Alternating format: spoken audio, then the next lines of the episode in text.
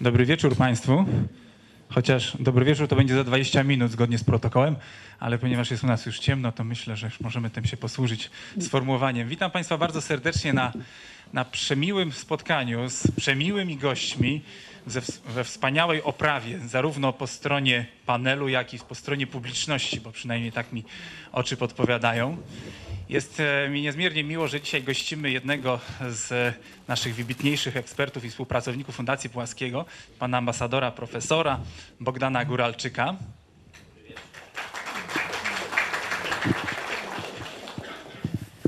który jest autorem e, publikacji, która się niedawno ukazała, Złota Ziemia roni łzy, esej birmański.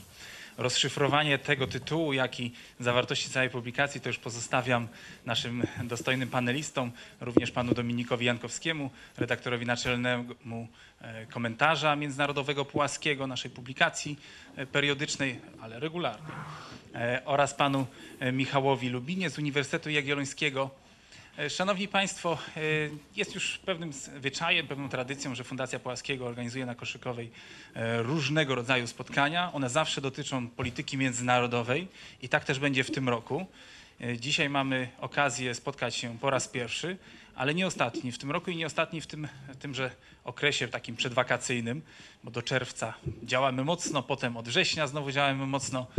E, Tak tylko mianem, mianem takich zapowiedzi i żeby Państwa nieco zainteresować innymi spotkaniami, które będą również w najbliższym czasie, to chciałem tylko nadmienić, że szykujemy ciekawe spotkanie na temat irańskiego programu nuklearnego i tutaj zaznaczę taką mm, moją nadzieję, już pracujemy nad tym, myślę, że to się spełni, że również z głosem irańskim, prawdziwie irańskim, to znaczy z ekspertami do spraw energetyki jądrowej z Iranu, więc myślę, że to będzie bardzo ciekawe spotkanie.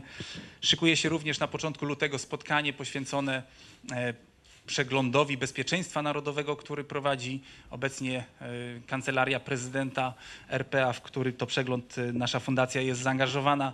Odnośnie tematów pozaeuropejskich, to jeszcze e, warto wspomnieć o tym, że nasz e, ekspert Jędrzej Czerep jest obecnie w Sudanie, który zaraz po powrocie obiecał zorganizować spotkanie na temat przebiegu referendum w Sudanie, więc myślę, że to będzie również bardzo ciekawe i bardzo aktualne spotkanie. A pozostałe inicjatywy pozwolę sobie Państwu o nich już informacje sukcesywnie newsletterem, biuletynem przesyłać do Państwa. W związku z czym zachęcam do pozostania w kontakcie. Kto nie jest jeszcze na naszej liście mailingowej, to niezwłocznie proszę się dopisać. A w tym momencie już oddaję głos naszemu dzisiejszemu moderatorowi Dominikowi Jankowskiemu. Dziękuję bardzo.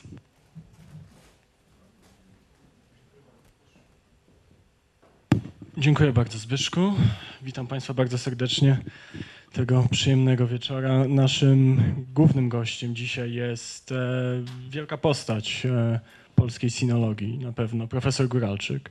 E, wielu z Państwa nie trzeba przedstawiać profesora Góralczyka, ja pozwolę sobie jednak w kilku zdaniach scharakteryzować się. Nie, panie, panie profesorze, proszę siedzieć. Czerwona kanapa jednak jest wygodna i szeroka.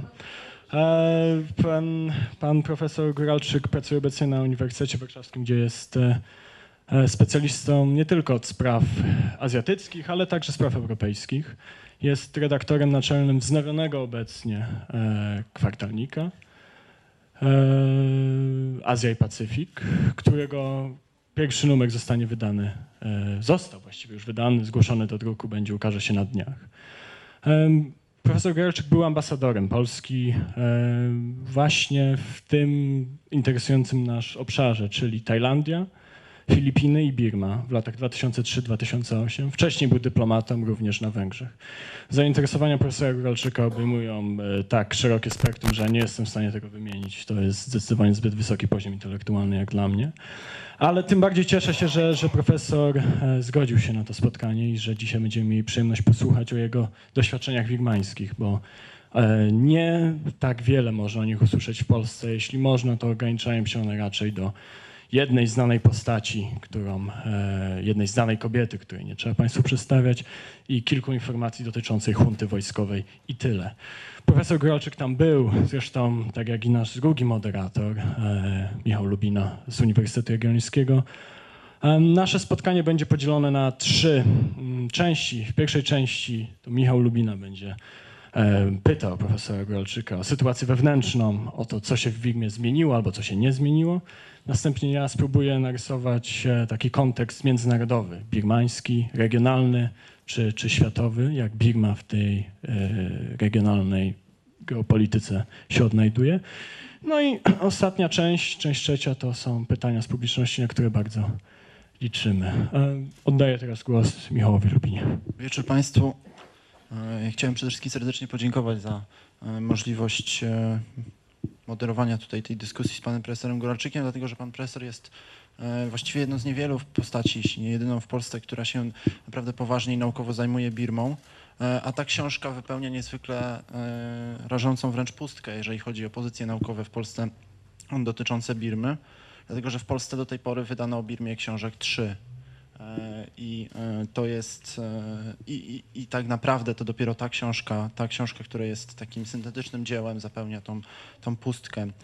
Natomiast naj, jakby najważniejsza i najważniejsza myśl w tej książce, coś co sprawia, że, że ona wydaje mi się szczególnie cenna, to jest to, co pan profesor nadmienił, o czym będzie ta książka we wstępie i na co ona odpowie, więc pozwolą Państwo, że, że rozpocznę od cytatu. Jest to próba uchwycenia birmańskiego fenomenu, wyjaśnienia skąd się wziął i na czym polega, dlaczego w tej pięknej buddyjskiej atmosferze tolerancji, wzajemnego zrozumienia i szacunku, poszukiwania środkowej drogi rodzi się taki ekstremizm, a jedna brutalna dyktatura zastępuje drugą. Jakie ukryte mechanizmy sprawiają, że kraj ludzi wolnych pod względem cywilizacyjnym, religijnym, e, politycznie od dziesięcioleci grzęźnie w atmosferze strachu, przerażenia i braku tolerancji? Mi się wydaje, że ta książka na to pytanie dobrze od, oddaje odpowiedź. I ja nawiązując do tych słów chciałem zapytać w ten sposób, że e, bardzo dużo miejsca w tej książce i też bardzo ciekawie i, i w sposób e, z, wyraźnym, e, wyraźnym zaangażowaniem. Pisze Pan o postaci Aung San Suu Kyi, która w pewien sposób wyrasta ponad całą birmańską klasę polityczną. Czy można by tak zapytać, tak stwierdzić, że, że to właśnie przez to, że ona się wymyka tym mechanizmom, że ona nie zachowywała się w taki sposób, jak się zachował Along Paja, czy, czy inni władcy, inni królowie birmańscy, ona się nie zachowywała tak jak Neuin i, i, i obecna junta, czy to, przypadkiem nie to sprawiło, że, że przegrała? E, Dobry wieczór Państwu. Ja przede wszystkim, zanim odpowiem na to pytanie, chciałbym Państwa powitać. Widzę tutaj kolegów ambasadorów, widzę ambasadorów INSPE, widzę kolegów profesorów, widzę kol- profesorów INSPE, więc e, cieszę się, że potencjał intelektualny na sali podnosi atmosferę i mam nadzieję, że w tej podniosłej atmosferze całe spotkanie przeprowadzimy.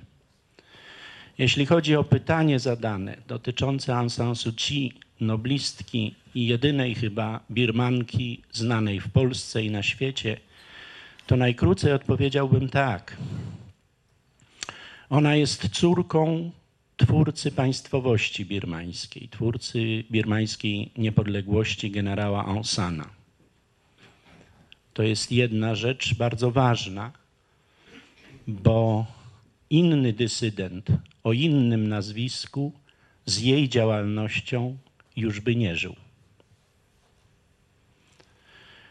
Druga rzecz jest taka, że jako córka swych rodziców, Aung San Suu Kyi jako nastoletnie dziecko opuściła Birmę. Wyjechała z matką, która na podstawie porozumienia ówczesnego premiera UNU e, i premiera e, Nehru indyjskiego wyjechała jako ambasador do Indii i była tam kilkanaście lat, pra, prawie 10 lat ambasadorem. Więc Aung San Suu Kyi przebywała z matką w Indiach, gdzie była przyjacielem osobistym premiera Nehru i gdzie zaraziła się e, filozofią polityczną Gandiego. Nie używanie przemocy, siła moralna, satyagraha, ahimsa są takie pojęcia.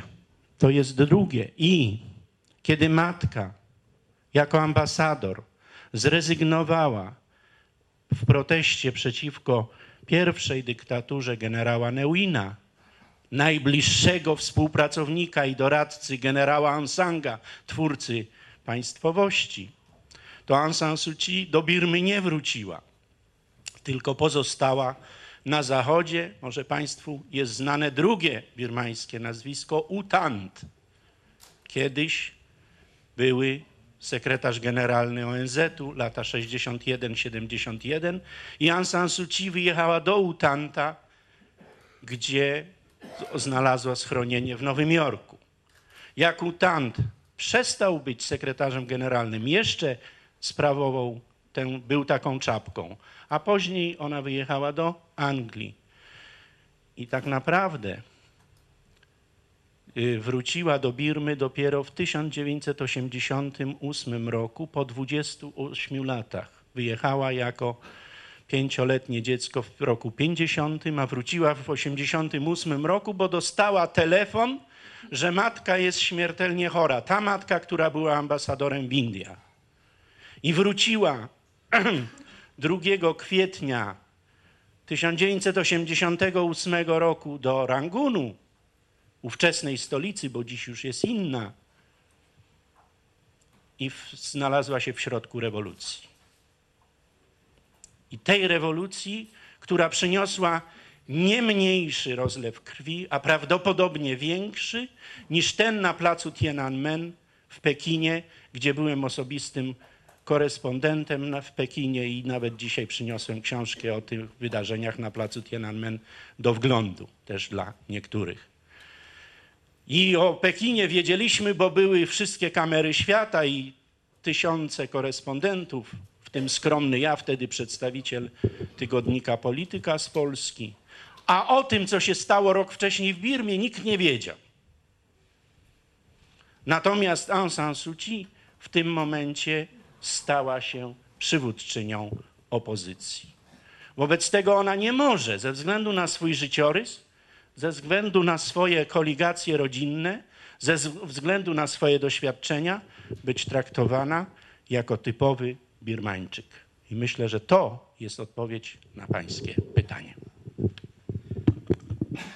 Tutaj e, dziękując serdecznie za odpowiedź, chciałem e, raz jeszcze sięgnąć do, e, do książki pana profesora, a mianowicie w takim, e, w jednym z najbardziej e, poruszających rozdziałów tej książki, który jest zatytułowany Kala Junga, e, jest właśnie nawiązanie do, do, do Kala Junga, czyli według tradycji indyjskich ludzkość znajduje się obecnie w Kala Junga, to znaczy epoce ciemnej, epoce kompletnego zamieszania i całkowitej dekadencji duchowej, czyli na ostatnim etapie kosmicznego cyklu, który się zamyka. I w tej książce mo- można wręcz, e, daje pan do zrozumienia, że, że Birma się znajduje na tym, w tym etapie tego, tej, tejże Kali Junga.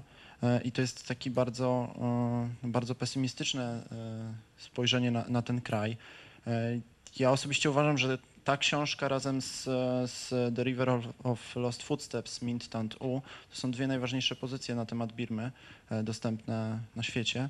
E, A ta druga pozycja, właśnie The River of Lost Footsteps, e, ma zupełnie, może nie zupełnie, ale ma jednak dużo bardziej optymistyczne zakończenie. Mint Tant pisze, że że, e, że jest nadzieja, w tym sensie, że jest nadzieja, że ra- razem z większym zaangażowaniem Zachodu w Birmę, razem z większymi inwestycjami, razem z większym przypływem kapitału, w tym również turystyki do Birmy, jest szansa na, mówiąc potocznie, ucywilizowanie tego reżimu, na to, że, że, on, że on e, zacznie bardziej przestrzegać podstawowych praw e, ludzkich. E, No i czy, nape- czy naprawdę będzie tak źle, jak, jak pan pisze? nie?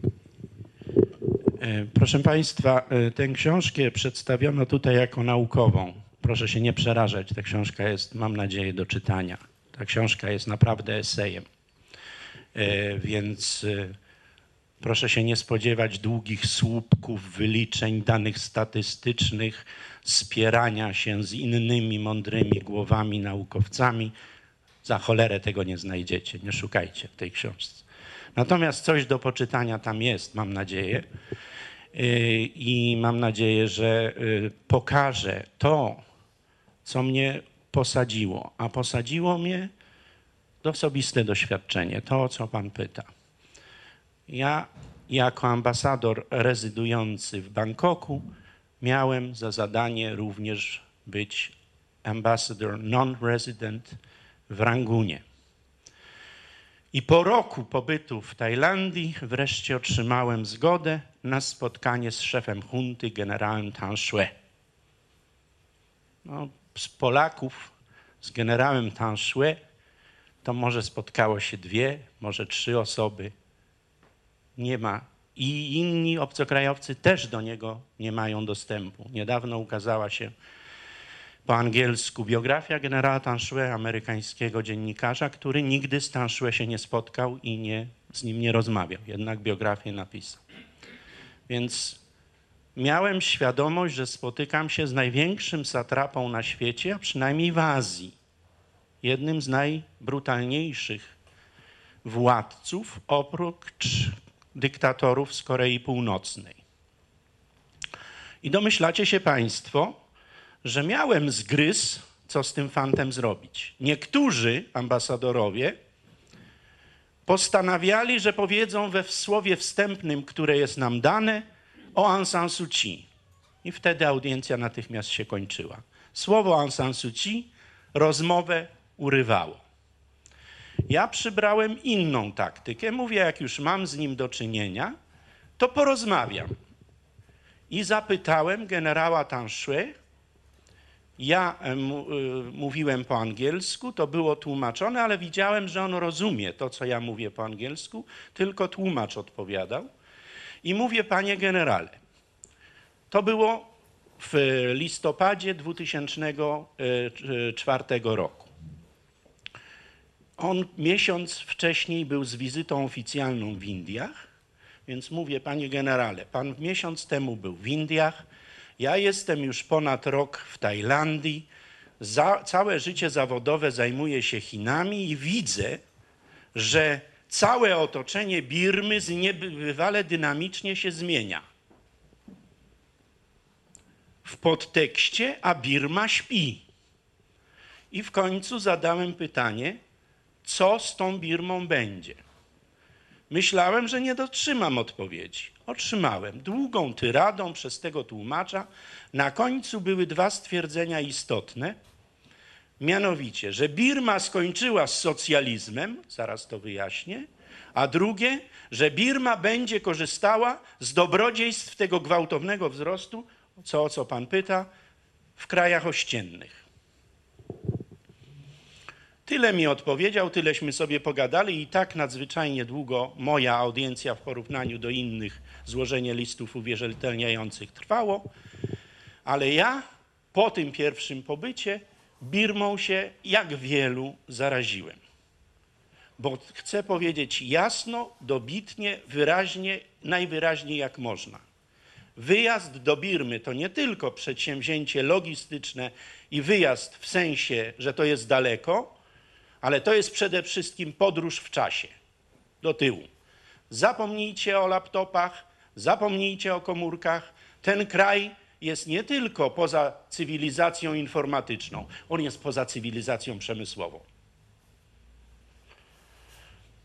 I to jest magia, którą nawet trudno opowiedzieć, chociaż starałem się w książce to opisać. I nie będę Państwu tego odbierał pomęczcie się i poczytajcie, podobno Polacy coraz mniej czytają, to my tutaj ci zebrani ambasadorowie, profesorowie, intelektualiści podnosimy ten, ten wskaźnik, współczynnik. Ale jedno, że od tamtej pory, od tego listopada 2004, byłem w Birmie kilkanaście razy. Nawet po zakończeniu placówki dyplomatycznej pod koniec 2008 roku, jeszcze z małżonką do Birmyśmy jeździli, żeby tę książkę napisać. Podejrzewam, że teraz, jak szczególnie ktoś przetłumaczy albo z kamer przejmie z internetu, to już będę persona non grata, ale swoje zadanie wykonałem. I dopiero po tym tak długim wstępie mogę odpowiedzieć wprost na Pańskie pytanie. Birma w 1962 roku trafiła pod wojskową dyktaturę generała Neuina, współpracownika najbliższego generała Aung Sana. I ta wojskowa dyktatura zaproponowała społeczeństwu które wówczas było jednym z najbogatszych i najlepiej wykształconych w Azji Południowo-Wschodniej. Wszyscy Birmańczycy ze względu na poprzednią e, kolonizację brytyjską mówili wykształceni po angielsku i do dziś mówią lepiej niż Tajowie, Kambodżańczycy czy Laotańczycy. Lepiej. W tym kontekście generał Ne Win zaproponował państwu nie tylko huntę wojskową, ale jeszcze birmańską drogę do socjalizmu. Czyli realny socjalizm, taki jak my go tutaj znamy, a nawet więcej, taki w wykonaniu, no nie powiem, że czerwonych kmerów, bo to już było ludobójstwo, ale rewolucji kulturalnej w Chinach to i owszem, skrajnie lewacki. Rozwalił rynek, wygonił kapitał, a kapitał, rozrośnikiem kapitału w Birmie byli kto? Jak wszędzie w Azji Południowo-Wschodniej. Chińczycy i Hindusi. I tysiące małych przedsiębiorców zostało wygonionych z państwa. I efekt tych rządów był taki, że w 1987 roku ONZ nadaje Birmę tytuł honorowy Least Developed Country. Zalicza Birmę do państw najmniej rozwiniętych w świecie. Na to nakłada się rewolucja 1988 roku, jest dwa lata zamieszania i demokracja nie zwycięża, nie ma powrotu do demokratycznych rządów z lat 50. Przychodzi w 1988 roku, 18 września, nowa junta, która oczywiście w tytule ma ład i porządek. I e, w dwa lata później następuje zmiana dyktatora. Od 92 na czele tej hunty jest starszy generał Tan Shue, ten, z którym się spotkałem, składając mu listy uwierzytelniające. I teraz z tej perspektywy mojej sześciu ostatnich lat, gdzie rok rocznie w Birmie byłem, co zauważyłem? W jednym sensie Tan Shue miał rację. Birma skończyła pod tą obecnie panującą dyktaturą wojskową z e, realnym socjalizmem i birmańską drogą do socjalizmu. Efekt? Mamy brutalne uwłaszczenie nomenklatury, tylko wojskowej. Pojawiają się wyspy bogactwa.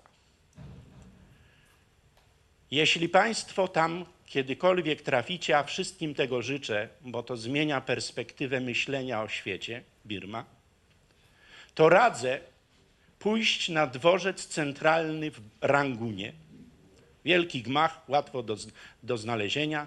Pójść na peron piąty, nikogo nie pytać, stanąć tam przy budce, pokazać swój paszport i na ten paszport wypiszą wam za jednego dolara, a jak nie będziecie mieli y, jednego dolara, to będziecie płacili pięć, bo reszty wam nie, nie wydadzą.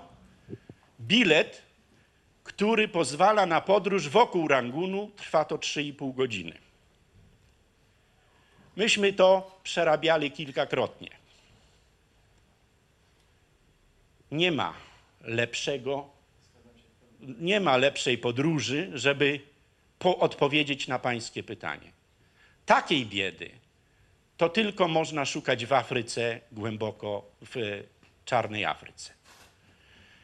Ale w trakcie tej podróży jest też pobliżem lotniska Mingaladon, jedynego tak naprawdę punktu wejścia do Birmy, bo Birma jest jednym z najbardziej zamkniętych państw świata.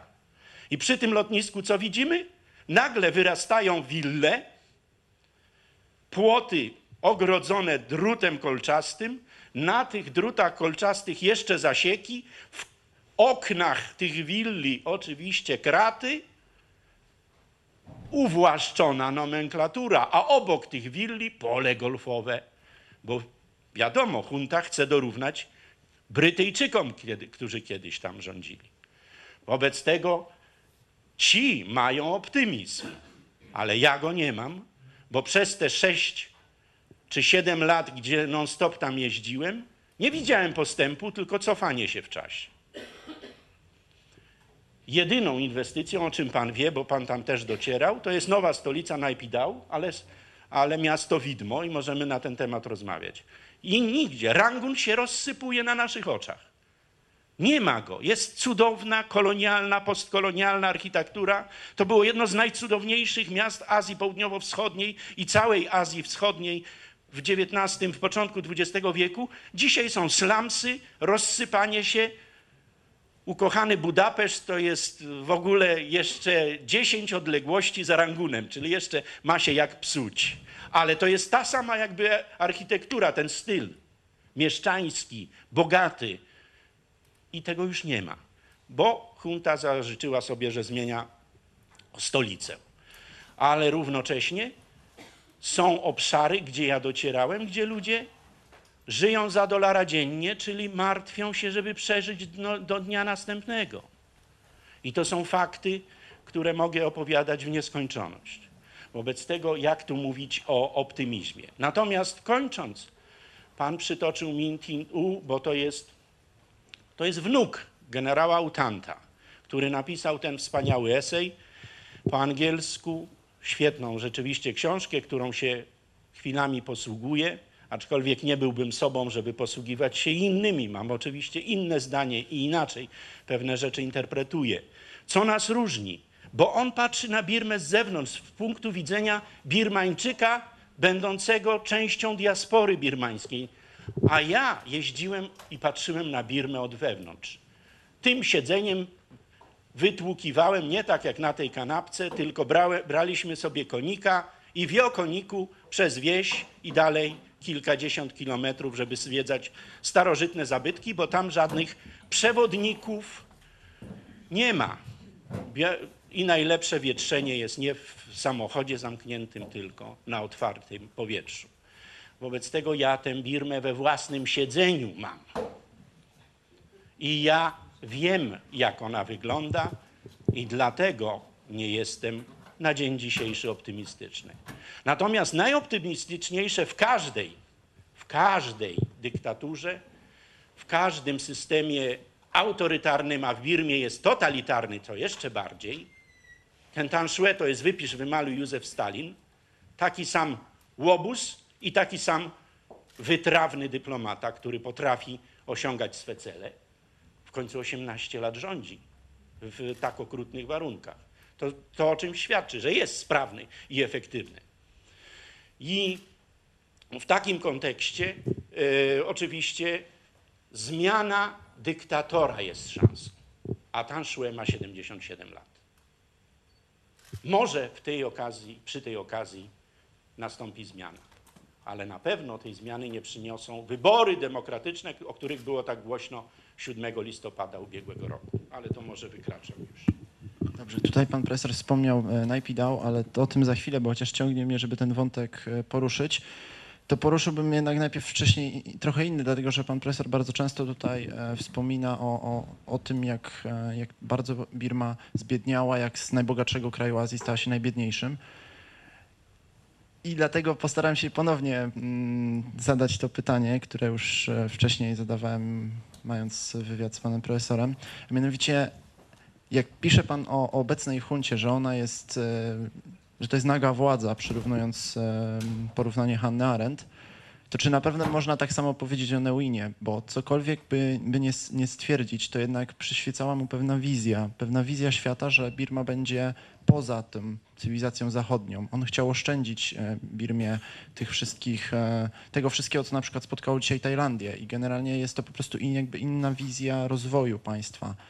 To nie znaczy, ona ona oczywiście poniosła klęskę, natomiast czy na pewno jest jakby to, to samo, ten sam e, wręcz e, aksjologiczny e, poziom między nagą władzą Tanszue a Neuinem, który swoje miał za uszami, ale jednak miał pewną inną wizję świata.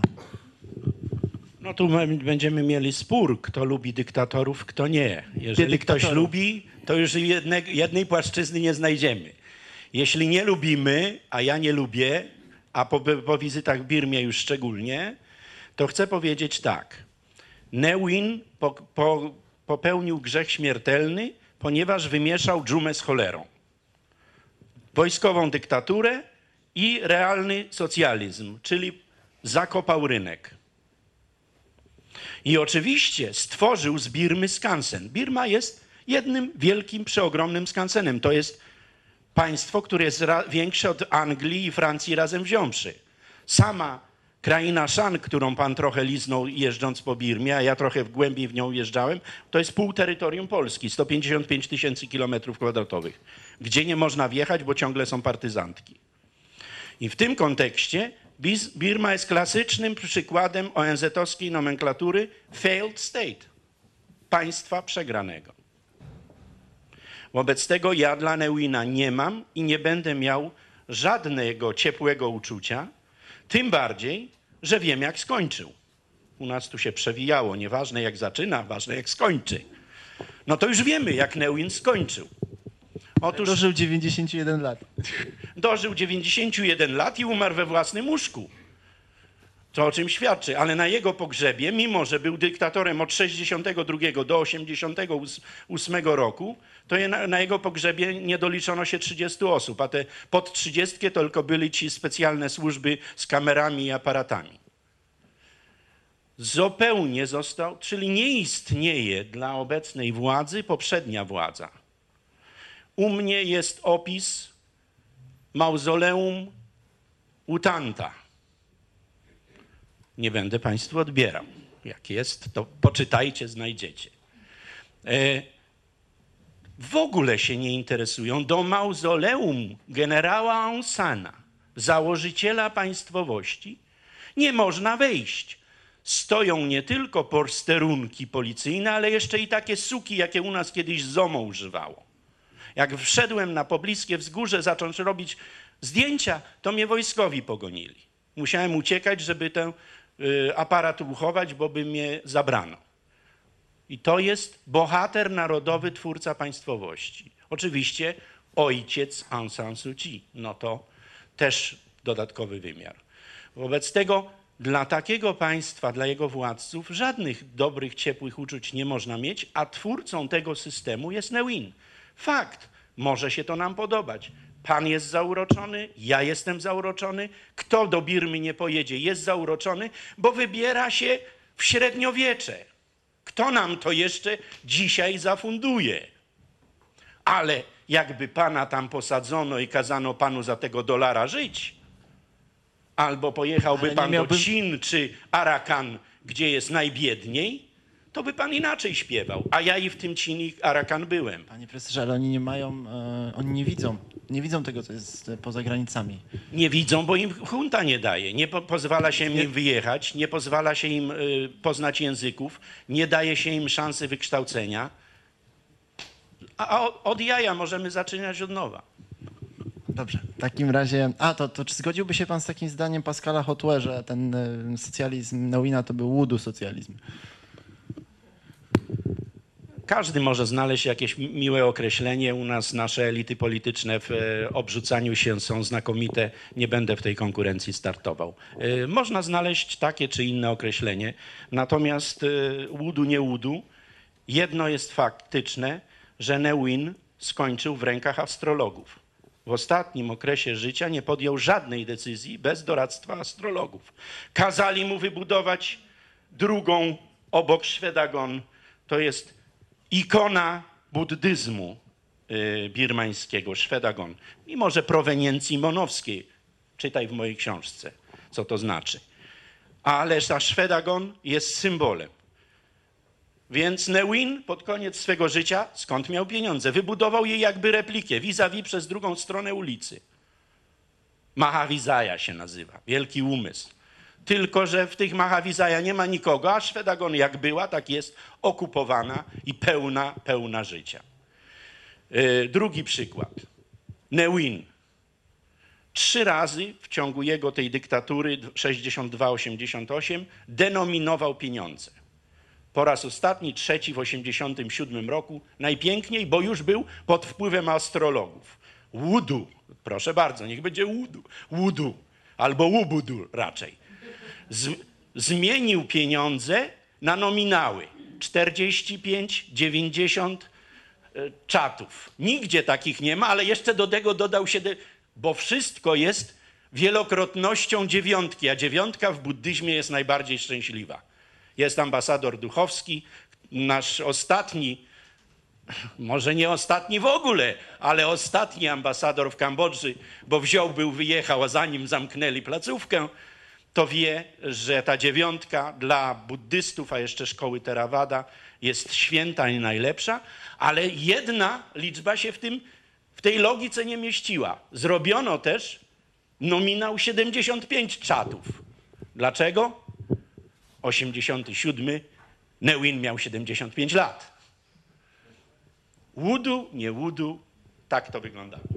Pozwoliłem to sobie przytoczyć, bo to napisał Pascal Hotway, który jest jakby dobrym przykładem tego, że jednak można się w jakiś sposób wydostać z, z Birmy i skończyć Cambridge. Natomiast, e, panie profesorze, ale ci astrolodzy, te zamknięcie kraju, e, ten, ten bardzo charakterystyczny stosunek do, do, do zagranicy i tak dalej, to przecież to jest, wypisz, wymaluj birmańska tradycja. Oni zawsze tam tak było, Along Paja. Przecież oni zawsze żywili wręcz, e, no nie wiem, połączenie nienawiści i strachu z, wo, wobec, wobec zagranicy. I w tym wypadku e, Neuin, broń Bożego nie bronię, nie o to mi chodzi. Chodzi mi generalnie o to, że, że jest to logiczna konsekwencja pewnej, e, pewnej tradycji i historii tego państwa. A no właśnie, ale nie, Neuin to jeszcze w mniejszym stopniu, ale obecna dyktatura to jak najbardziej. E, żeby państwa zastrzelić, mimo że dzisiaj jest raport Maku i dziwię się, że państwo w ogóle tutaj jesteście, a nie z, e, obgryzając paznokcie patrzycie w telewizor. Kto tam jest winny? Więc e, ja wyjątkowo doceniam i swoich studentów, którzy też tutaj są, to ja już zapamiętam. Oni już mają egzaminy u mnie zdane przy świadkach, ale to, to oczywiście zdane mają, natomiast jak zdane, to jeszcze od nich zależy.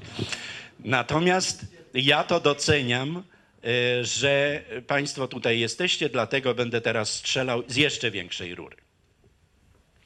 Po pierwsze, Birma to jest, proszę Państwa, 135 je- y, narodowości i ponad 220 języków i narzeczy. Hindusi w latach 20. ubiegłego XX stulecia podjęli próbę zindeksowania, ile tam jest języków i na 240 skończyli. Jeden z badaczy wywodzący się z krainy Chin, kraina Chin graniczy z Bangladeszem i Indiami na zachodzie, Lien Sang-hon niedawno próbował policzyć, ile jest języków w samej krainie Chin. Na 60 skończył, powiedział, że jeszcze inwentarza całego nie ma. To jest Birma. Ktoś powiada, że Birma to jest Jugosławia Azji. Tego argumentu bardzo chętnie, tego argumentu się chwytają dyktatorzy. Mówią, przyjdzie tu demokracja i będzie to samo, co na Bałkanach. Wobec tego to jest jeden wymiar. Drugi, wśród tych wielu państw, języków, narodowości, w większości u nas nieznanych, starałem się to plastycznie, najplastyczniej jak mogę pokazać w książce. Wśród tych dominującą są Bamar, rodowici Birmańczycy. 62-65% z całości. I co oni robią? Były w, w historii Birmy trzy imperia. Pierwsze imperium Pagan.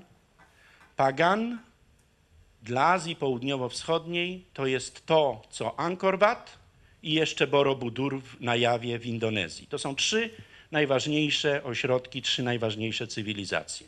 Pagan X-XII wiek, 2200 pagód. Kto przeżył wschód słońca i zachód słońca w Pagan, to wie, co to są y, uczucia mistyczne. To jest odjazd totalny, pan sam to wie. Bo te pagody przetrwały tak, jak było i nic się tam nie zmieniło.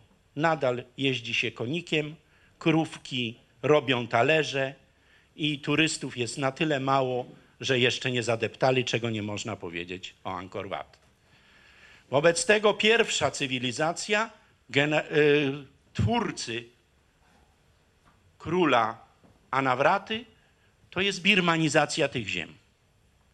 I później do tej tradycji wróciły dwa jeszcze imperia, jedno w XVI, drugie w XVIII wieku, a generałowie teraz, począwszy od Neuina, a już Tanshue na pewno, do tej tradycji birmanizacji wracają. I teraz konkluzja i ten strzał najmocniejszy. 25 listopada 2005 roku. Nam nic nie mówi nieznacząca data dla Birmańczyków, nowa stolica. Urzędnicy państwa dostali 24 godziny na przeprowadzenie się do nowych ministerstw w Najpidał. Tłumacząc z birmańskiego, siedziba królów. Nikt o nim nie słyszał. Ja z małżonką spędzaliśmy tam w 2006 okres bożonarodzeniowy i Nowego Roku. Na własne życzenie i na własną odpowiedzialność zażyczyłem sobie podróż pociągiem z Rangunu do Mandalay. Żona tylko wsiadła na fotelu, który przypominał, bo no wzięliśmy najlepszą z możliwych klasę. Upper class. I jed, ledwo siadła na tym fotelu już leżała na ziemi, bo nie było przymocowania. Wszyscy, jak tylkośmy wsiedli, przymocowywali swoje bagaże. Mówię, co jest? Będzie napad? Mniejszości narodowe nas zaatakują? Według stanu mojego rozeznania przez tereny mniejszości nie jedziemy. Sami Birmańczycy. Tylkośmy za rogatki Rangunu wyjechali i już wiedziałem. Jesteśmy na dynasach. Pociąg jedzie z szybkością 30 na godzinę, a rzuca nim tak, że się wszystko wozi i jakby się nie umocowało bagażu, to by nam na głowę spadło. I w środku tej wspaniałej podróży jest miasto Pinmana, jest na mapie w mojej książce. No to jak jest Pinmana, to ja już staję na baczność, patrzę lewa, patrzę prawa, bo tu gdzieś musi być najpidało. W pewnym momencie jest trzy budynki wyłaniają się, takie nowe konstrukcje. To ja krzyczę, Krysia, szybko aparat, stolica! Żona jak żona miała ten upadek od razu. Zanim aparat wyciągnęła, stolicy już nie było. Stolica się skończyła, a jechaliśmy 30 na godzinę. Hola, hola! W lutym tego, przepraszam, już ubiegłego, w lutym ubiegłego roku lecimy z jeziora Inla w krainie Chin do Rangunu i droga wiedzie nas przez lotnisko w Mandalay i z Mandalay lecimy do Rangunu. Nis, kukuryźnik, nisko, widoki piękne, widoczność dobra, w środku najpidał. Co widzę? Wielki plac defilat na samym środku. Na pobliskich wzgórzach wspaniałe wille z basenami, korty tenisowe, a obok, pan to widział, a ja też widziałem tylko z samolotu, kopia wierna Szwedagon, tylko w 80% pomniejszona. Budują, wybudowali no, no, nową stolicę przez pięć lat. Wszystkie środki budżetowe tam są rzucone. Jeszcze drogę szybkiego ruchu łączącą Mandalay z Naypyidaw i Rangunem. Największa inwestycja w państwie. Drugą taka propo robią Chińczycy. Budują rubociąg i naftociąg przez środek Birmy, żeby skrócić dostawy ropy naftowej i gazu ziemnego z Afryki i Bliskiego Wschodu, e, bo musieliby tankowcami płyną teraz przez cieśninę Malakka, a tak przez Birmę jak wyciął i właśnie to robią. Dlaczego zmieniono stolicę i co, co za tym się kryje? Tu jest esencja odpowiedzi. Co najmniej kilka powodów. Po pierwsze, każda dynastia to, ka- to nowa stolica. Dlatego nawet macie aneks w mojej książce, tyle tych stolic było. Każda większa dynastia za punkt honoru sobie brała przenieść Kraków, iść z Krakowa do Warszawy, z Warszawy do Wrocławia, nie wiem, ale przenieść stolicę. Drugi argument. Rangun zrobili stolicą Brytyjczycy. Kiedy Brytyjczycy podbijali Birmę, to stolicą było Mandalay. No więc jest synonimem poniżenia i podległości kolonialnej. Out. Trzeci argument, ponieważ Najpidał jest w samym środku Birmy, stamtąd blisko do tych mniejszości, a mniejszości trzeba trzymać krótko. Wobec tego można sterować. Ale jest jeszcze i czwarta, jakby tych było za mało argumentów. 2005, 25 listopada. Czym żyje świat? Interwencją w Afganistanie, a tym bardziej w Iraku. A Rangun jest, ma dostęp do morza, a nuż ktoś przyjdzie i huntę chce obalić i zwalić. Wobec tego wycofała się daleko w góry. Tyle aż kalkulacji było, żeby przenieść stolicę do nikomu wcześniej nieznanej wioski. To skoro mm, żeśmy tutaj, pan profesor opowiedział e, o, o Najpidał, to właśnie takim półpytaniem powiedzmy na koniec, bo już nie chcę przedłużać, a powinniśmy tu już powoli przechodzić do, e, do kolejnej części naszej dyskusji, czyli o, do kwestii międzynarodowych. Ale jeszcze o tym Najpidał, ponieważ e, chodząc po tym mieście miałem uczucie, niezrównane uczucie bycia w, w jakimś filmie e, pokroju rzeźni numer 5, albo no generalnie było to miasto w oparach absurdu, e, w którym nie wiadomo właściwie gdzie ono było, jak ono było, gdzie ono jest i tak dalej. Także e, to zdanie, które za chwilę przytoczę nie jest moje, ponieważ ja zdecydowanie mam stosunek do tego miasta no właśnie taki, że to jest stolica widmo i miasto absurdu. Natomiast rozmawiałem w Mandalay z Australijczykiem, który powiedział takie zdanie, że u nas też wszystko zbudowano od zera, a jednak funkcjonuje. I czy mimo tego, że poczęcie tego miasta może nie było w najciekawszych okolicznościach i jego obecny wygląd też nie jest dużo ciekawszy, ale czy mimo wszystko nie, nie, nie- nie stanie się tak, że to miasto będzie żyło, że ono będzie tak jak, jak Australia, jak Sydney czy Melbourne? Wiele było przypadków. Brazylia przeniesiona, y, Pakistańczykom się trafiło, w Afryce było kilka przypadków przenoszenia stolicy. Wobec tego ja odpowiem tutaj, tak jak wszędzie się wywnętrzałem i potrzeba było mi 15 minut, żeby odpowiedzieć na krótkie pytanie, to tutaj odpowiem krótko. Czas pokaże.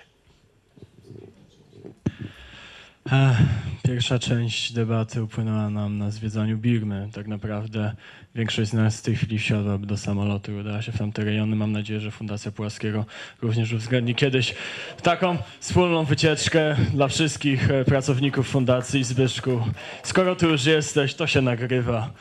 E, pa, panie, panie profesorze, padło tutaj wiele ciekawych stwierdzeń. Ja przejdę do spraw międzynarodowych. To znaczy, mamy pełną świadomość, że Birma jest państwem zamkniętym. E, Panu udało się tam dostać, ale to pewnie też było związane z tym, że jednak e, status dyplomaty wiele ułatwiał, przynajmniej w tej początkowej fazie, albo utrudniał. No, status dyplomaty e, ma różne przywileje i, i niestety też przywary.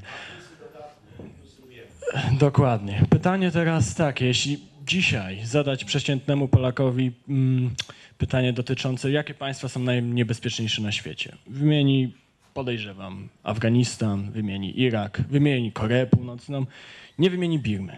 Czy Birma stanowi realne zagrożenie dla świata, biorąc pod uwagę to, że powiedział, określił pan to państwo mianem failed state, i biorąc pod uwagę doniesienia dotyczące chociażby tego, że prowadzone są tam badania dotyczące pro, nad programem atomowym. E, oczywiście nikt tego nie kontroluje, nie wiadomo, czy jest, jak bardzo jest on rozwinięty lub w jakiej fazie się znajduje. Jednym słowem, czy Birmańczycy stanowią zagrożenie nie tylko dla swojego regionu, ale zagrożenie globalne? E, Birmańczycy nie stanowią zagrożenia e, na zewnątrz, nawet dla siebie. Kolejny wymiar, o którym tu ani słowa nie padło, a trzeba to powiedzieć, bo bylibyśmy nieuczciwi wobec Birmy i narodów Związek Mianmar za, e, zamieszkujących. To są buddyści w wydaniu Theravada. Theravada, szkoła starszych, najbliższa nauczaniu Buddy, rzekomo jak jeszcze Budda żył. To, co jest w Chinach, w Japonii, w Mongolii, lamaistyczny buddyzm, to już są dekoracje, to już jest barok dla buddyzmu. Ten Theravada mówi, że mnich buddyjski to jest bikku, pondi po e, birmańsku. Bikku, co to tłumaczy z Pali? To jest żebrak żyjący z jałmużny. Theravada ma swój kodeks, który brzmi jakże znajomo dla nas. Nie zabijaj, nie cudzołóż, nie kradnij, nie zapijaj się na śmierć. Skądśmy to znamy? Tylko, że tych winaja przepisów jest 228. I to są buddyści. wyciszeni, kontemplacyjni, uprzejmi. Ja nigdy tyle tysięcy kilometrów w Birmie przejechałem, tyle tam razy byłem. Nie widziałem kłócących się pomiędzy sobą Birmańczyków czy bijących się. Dopiero tam, gdzie są duże pieniądze, może się coś zdarzyć. Jest to jedno z najuprzejmiejszych, najżyczliwszych obcemu społeczeństw, jakie spotkałem na globie. Mam nadzieję, że pan to potwierdzi. Każdy, kto tam był, to wie. Absolutnie nie mam, nigdy nie miałem poczucia, że ktoś mnie okradnie, rozwali, zastrzeli, zrobi zasadzkę. Wykluczmy to.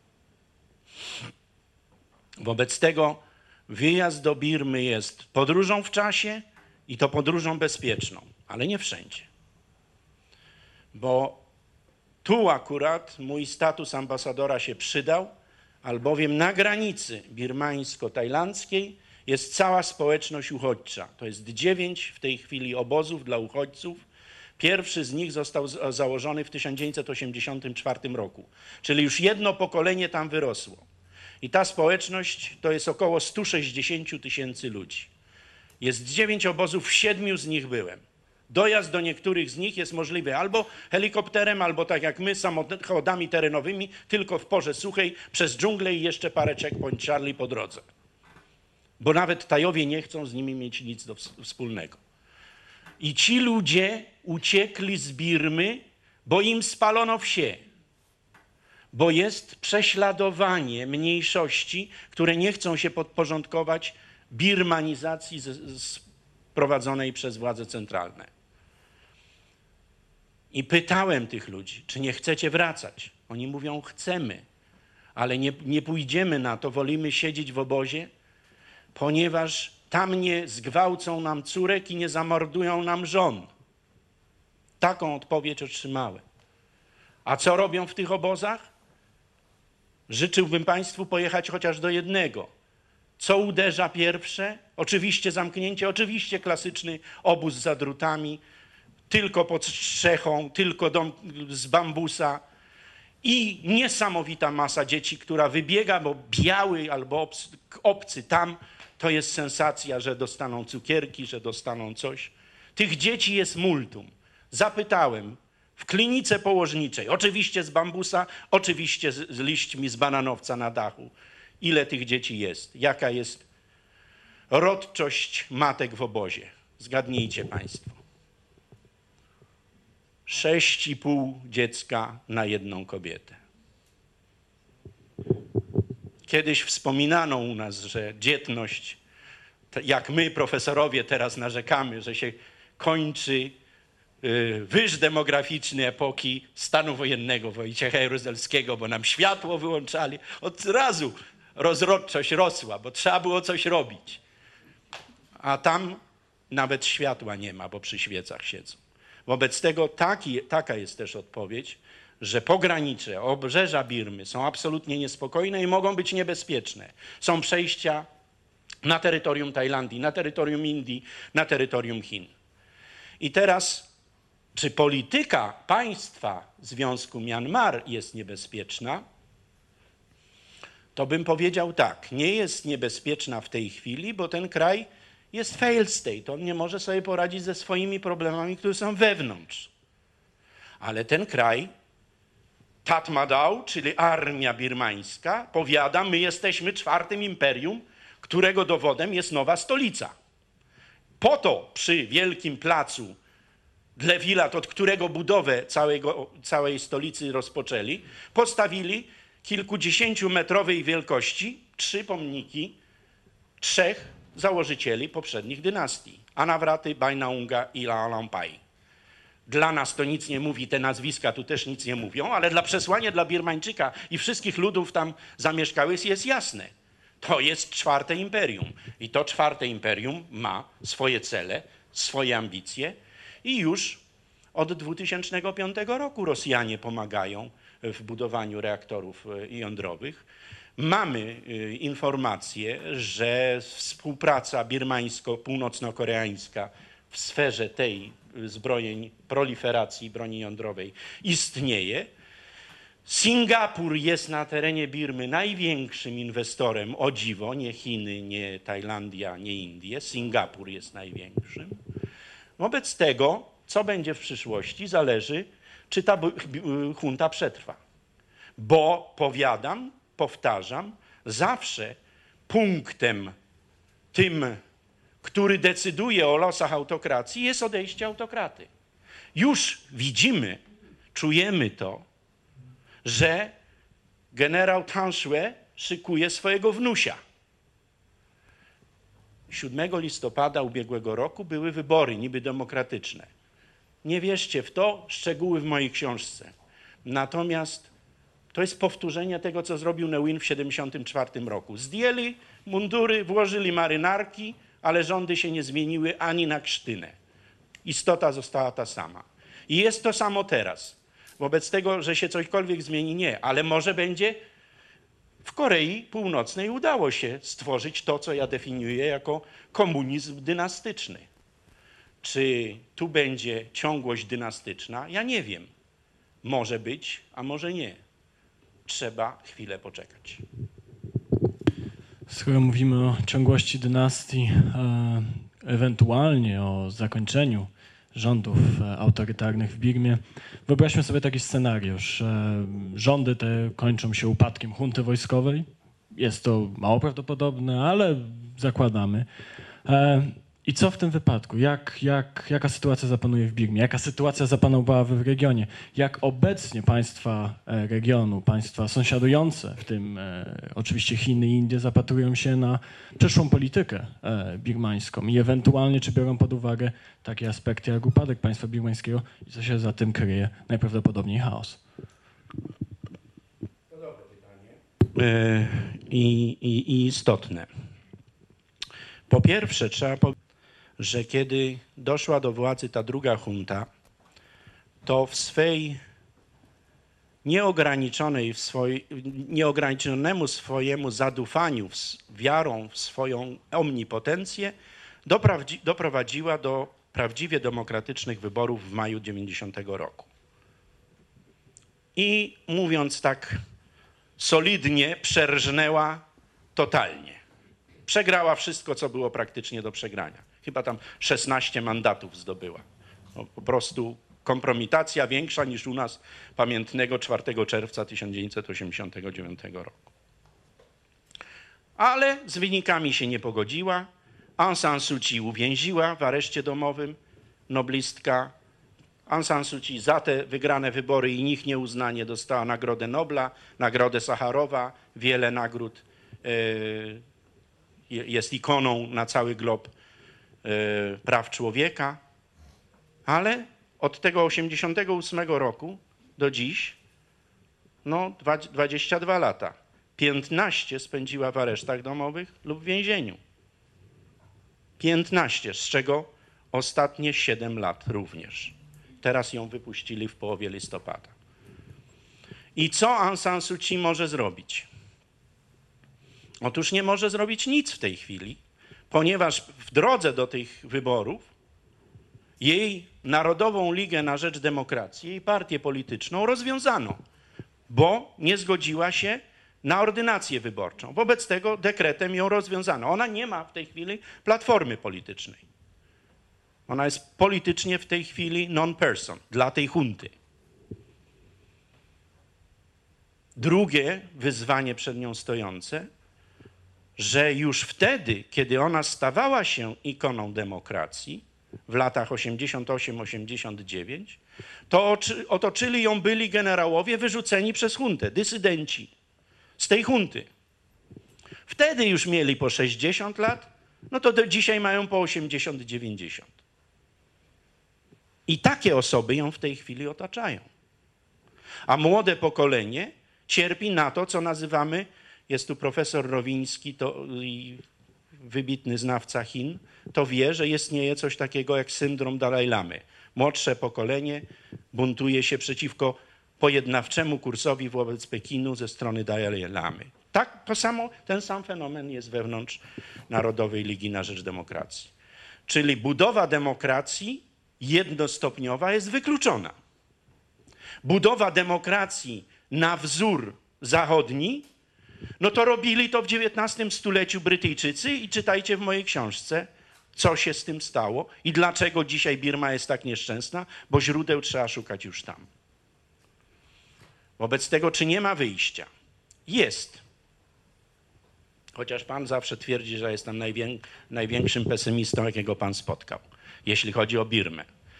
Tym niemniej, my, jako Unia Europejska i Stany Zjednoczone, po 90 roku, kiedy wyników wyborów nie uznano, a Aung San Suu Kyi wsadzono wtedy na pierwszy wyrok w areszcie domowym na 6 lat, myśmy uznali ostracyzm i sankcje. Żadnych kontaktów z Birmą, kompletna izolacja. Ale kiedy ja do Birmy zacząłem jeździć, fakt, że parę lat później, to mi Chińczycy brawo bili, mówi, róbcie tak dalej, bo otwieramy pusty teren dla Chin. To jest w sensie politycznym protektorat Chin.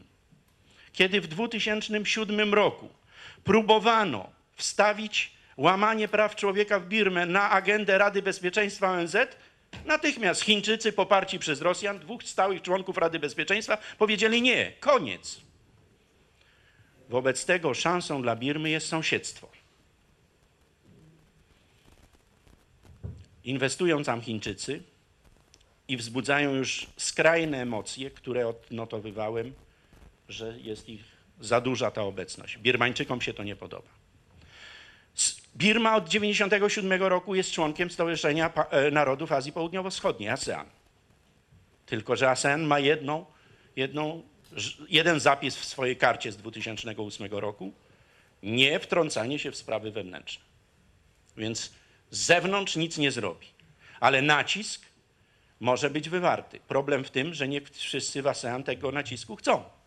Tajlandia absolutnie nie chce, bo 50% eksportu birmańskiego idzie do Tajlandii. Singapur w ogóle wykluczony, bo jest największym inwestorem w tym państwie. Chińczycy, bo mają tam kokosowe interesy. Są zainteresowani tak naprawdę jednym. Chińczycy, powiem tu herezję, ale to jest sprawdzone i na podstawie mojej wiedzy i doświadczeń dyplomatycznych, również w Chinach zebranych. Chińczycy by przystali na Aung San Suu Kyi. Byle był spokój, była, byle była stabilizacja, byle granice były spokojne. I to na razie gwarantuje ta junta.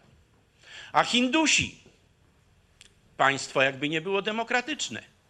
Jak zobaczyli, co robią, wyrabiają tam Tajowie i Chińczycy w Birmie, no to w Trymiga pobiegli i Tanszue zapraszają i on, Tanszue znowu z wizytą państwową był w, w połowie ubiegłego roku w Indiach.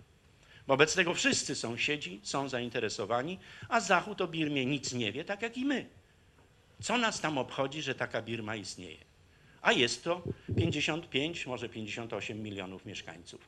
I najciekawsze kulturowo państwo Azji Południowo-Wschodniej, co mogę powiedzieć, z pełnym dobrodziejstwem inwentarza, bo poza sułtanatem Brunei we wszystkich tych państwach byłem. Ale czy panu odpowiedziałem, że Birma jest niezagrożeniem? W tej chwili nikomu nie grozi. Groźna jest wewnętrzna, wewnętrz, wewnątrz siebie. Co będzie dalej? Trudno ocenić, jak się dalsze losy tej hunty ułożą. Przepraszam, czy można? Proszę, oto jest kiedyś jako przedstawiciel polskiej dyplomacji w Rangunie zasiadł. Witam pięknie, Witam. szanowny panie profesorze, drogi Bogdanie, witam serdecznie państwa. Z największą przyjemnością słucham tego wszystkiego, o czym jest tu mowa, z tego powodu, że raz rzeczywiście miałem przyjemność spędzić parę lat w Rangunie, dwa, były to lata mojej młodości, a młodość zawsze się pamięta i ceni i żałuję, że tak szybko minęły. Natomiast miałem przykry obowiązek zamknięcia naszej placówki dyplomatycznej w Rangunie, jako że byłem ostatnim chargé d'affaires, który, e, który tam e, po prostu był. Dwa, ponieważ byłeś łaskaw Bogdanie wspomnieć o obecności polskiej, dwie informacje. Jedna y, poważna, może druga częściowo żartobliwa, ale też prawdziwa. Jeśli chodzi o poważną, czy, czy ktoś w, w Birmie słyszał o Polsce? No w latach 80., bo to tamte lata były, ubiegłego wieku, udało nam się sprzedać i jakiś tam swój drobny udział miałem, między innymi parę statków przybrzeżnych, które w Birmie, które w Birmie były i które w Birmie funkcjonowały przez parę, e, przez parę dobrych, e, dobrych lat. I druga rzecz, którą również nam się udało, to były czasy Nevina. Zresztą z największą przyjemnością słuchałem, bo te wszystkie miejscowości Inia, Lake Pagan, to wszystko, wszystko, wszystko. Miałem okazję zwiedzić, między innymi takie historie typowo birmańskie. Jedzie się samochodem i naraz droga się kończy, ściana dżungli się zaczyna. No bo droga zarosła, władze birmańskie nie były zainteresowane, żeby był kontakt z sąsiadami, sąsiadami z wyjątkiem kontaktu lotniczego, notabene do ukochanego przez ciebie Bangkoku to 45 minut, 50 lotu z, minut z Rangonu. Ale drugi ten przykład Polski. Proszę sobie wyobrazić, że właśnie Polacy byli tymi, którzy zainteresowali Birmańczyków, a zaczęliśmy od nieżyjącego prezydenta Nevina, hodowlą pszczół. Polski ekspert sprowadził do Rangunu pszczoły i tak się spodobały prezydentowi Nevinowi, no bo fajna rzecz. Przylata sobie małe żyjątko, nic nie chce, a daje miód. Dobry, słodki w dużych ilościach. W związku z tym zażyczył sobie Nevin, żeby Cyprian Zmarlicki, to był właśnie taki nasz ekspert, od spraw zresztą znany w sprawach, w sprawach miodu, sprowadził do, Polski, do Rangunu z Polski dla prezydenta parę i on to zrobił. Jak prezydent zaczął to mieć, zaczęli również to całe dwór prezydenta również chciał mieć. Prawda? Również chciał mieć. Między innymi zgłosił się jeden z generałów i mówi, no panowie, tu jest sytuacja taka, prezydent ma, ja też bym chciał takie pszczoły otrzymać. Odpowiedzieliśmy mu na to, że sorry sir, ale tu jest parę po prostu, już taka kolejka jest. Oczywiście pan to otrzyma, tylko że jeszcze przed tym otrzyma ten, ten, ten, ten. A ten generał mówi na to, ale kochani, tutaj tak w koło, jak ruszę za dżunglę, to w dżungli widać, że te pszczoły są takie, tu latają i tym podobne. No to właśnie mój, nasz ekspert mu tłumaczy, panie generale, ale to są dzikie pszczoły. To są, nie są hodowane, to jest zupełnie co innego. Co tam? Niech będą dzikie, najważniejsze, żeby były i tym podobne. No to w porządku. No to pomogli mu, po prostu pomogli mu nasi polscy eksperci. Ściągnęli takie po prostu z lasu, z dżungli pszczoły i w jego ogrodzie e, te pszczoły się tam znalazły. Minęło parę dni, w Rangunie naraz widać, że po ulicach jeździ całkiem duża ilość samochodów, patroli wojskowych zaglądających w najróżniejsze miejsca i po prostu jakiś, jakiś dziwny ruch się dzieje. Pytamy, co się stało, a ten właśnie ekspert przychodzi i mówi, słuchaj Janusz, ty sobie wyobrażasz? Te pszczoły oczywiście uciekły i to wojsko szuka tych pszczół w Rangunie, gdzie po prostu dokąd one uciekły. Prawda? A te pszczoły ruszyły na swoje miejsce do dżungli po prostu, bo były to dzikie pszczoły, które na życzenie generała zostały sprowadzone. Zresztą w swoich notatkach nawet mam jego, jego nazwisko. To tak jako, jako ciekawostkę, bo myślę, że to rzeczywiście były ostatnie polskie akcenty, bo po, już po latach 80. prawdopodobnie nic tam się nie działa. Szkoda, bo kraj jest ciekawy ze wszechmiar. Jeśli się wizę dostanie, a to wcale nie jest takie, e, takie proste, to rzeczywiście człowiek cofa się o lat kilkadziesiąt. Kilkadziesiąt już na zakończenie to jeden z tych krajów, w których miałem okazję w tamtych latach oglądać samochody prawda, z lat 50 w których samochodach osobowych zamach, zamiast siedzeń były na przykład taboreciki i po prostu bez masek były te samochody, całkiem bez masek, tylko widać było, że silniki pracują, ale się ruszał. Samochód się ruszał i tym, bo to było wprowadzone w latach, kiedy Birma rzeczywiście była bardzo bogata, najbogatszym krajem Azji Południowo-Wschodniej, a później no, to wszystko się ucięło. Dziękuję uprzejmie i przepraszam, że trochę za długo przeszedłem.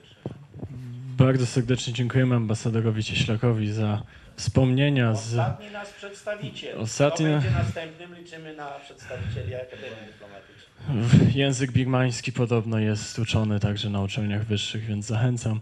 E, jak widać, bezpieczeństwo państwa zależy także od kontroli nad pszczołami. Pół żartem, pół serio, historia miód malina. E, ostatnie pytanie, otwieram e, debatę z publicznością. Zastanawiamy się obecnie, co zrobić e, z Łukaszenką. Zastanawiamy się, co zrobić z tym reżimem, jak odpowiedzieć na to, co dzieje się, e, jak Unia Europejska miałaby zareagować. Bardzo daleka alegoria, ale zapytam pana, panie profesorze, co Unia, bo już pewnie nie Polska, może zrobić z, e, z Birmą? Czy może coś w ogóle zrobić? A, to będzie piątka.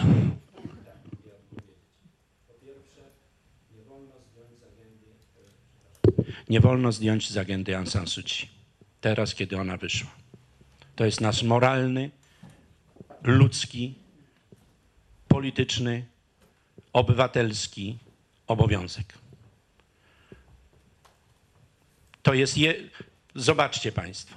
Nelson Mandela siedział 25 czy 30 lat, wygrał i doszedł do swego. Andrzej Sacharow doszedł, Adam Michnik doszedł, y, Wacław Havel doszedł. Aung San Suu Kyi może być tą, która nie dojdzie. Ale jej droga się nie skończyła. Może jeszcze coś ugrać, ale sama tego nie zrobi. Sama tego nie zrobi. Drugie. Unia Europejska już w tej chwili jest największym donorem na terenie Birmy, Myanmar. Budować społeczeństwo obywatelskie, oddolne, natychmiast. Oprócz nas, oprócz Unii robią to jeszcze agendy ONZ, począwszy od UNDP. Trzecie, powiedziałem, że w punktach. Negocjować z Tajami, ASEANem i Chińczykami. Ale negocjować, a nie zostawiać Birmy samopas i generałom. Wcale te negocjacje nie będą łatwe, szczególnie z ASEANem, bo o Chinach to już mimochodem powiedziałem punkt piąty. Jeśli Aung San Suu Kyi zagwarantuje, że będzie spokój na terenach birmańskich, to Chińczycy i ją przyjmą. Dla nich jest wszystko jedno. Ale warunek wstępny musi być spokój. A ten warunek na razie spełnia tylko i wyłącznie junta. I wreszcie ostatni element, kto wie, czy nie najważniejszy z tych wszystkich, obserwować, co się będzie działo w Birmie w ciągu najbliższego roku, dwóch, trzech, bo 77-letni Tan Shwe, no wcześniej czy później z przyczyn biologicznych będzie musiał ustąpić. A tranzycja w takim systemie jest momentem, kiedy najwięcej można ugrać. A reszta to już pozwólcie, że będę z ekspertami do spraw bezpieczeństwa i dyplomacji rozmawiał. Bo mam jeszcze listę drugą dla gremium zamkniętych. Dziękuję bardzo, panie profesorze. Otwieram w takim razie listę całych pytań e, i odpowiedzi, sesję, przepraszam, pytań i odpowiedzi.